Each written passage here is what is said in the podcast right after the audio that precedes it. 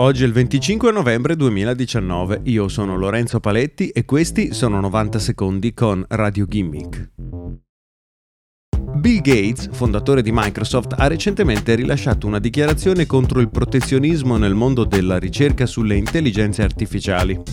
Ad oggi la Cina e gli Stati Uniti hanno guidato la ricerca nel settore delle intelligenze artificiali, ma le tensioni politiche sempre maggiori hanno rallentato la collaborazione tra i due paesi.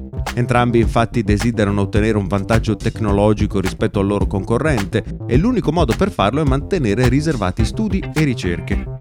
Gates pensa che solo la condivisione dei risultati però permetterà di avanzare rapidamente nello sviluppo delle intelligenze artificiali e le prime persone a saperlo sono i ricercatori. Gates ha spiegato che Microsoft ha al lavoro diversi sviluppatori sulla ricerca per l'intelligenza artificiale, ma è una priorità che i risultati vengano condivisi e non rimangano solo in mano all'azienda. Siamo felici di pagare lo stipendio ai nostri ingegneri, ha spiegato Gates, ma sappiamo che se non permettessimo loro di pubblicare il risultato delle loro ricerche andrebbero a lavorare da qualche altra parte.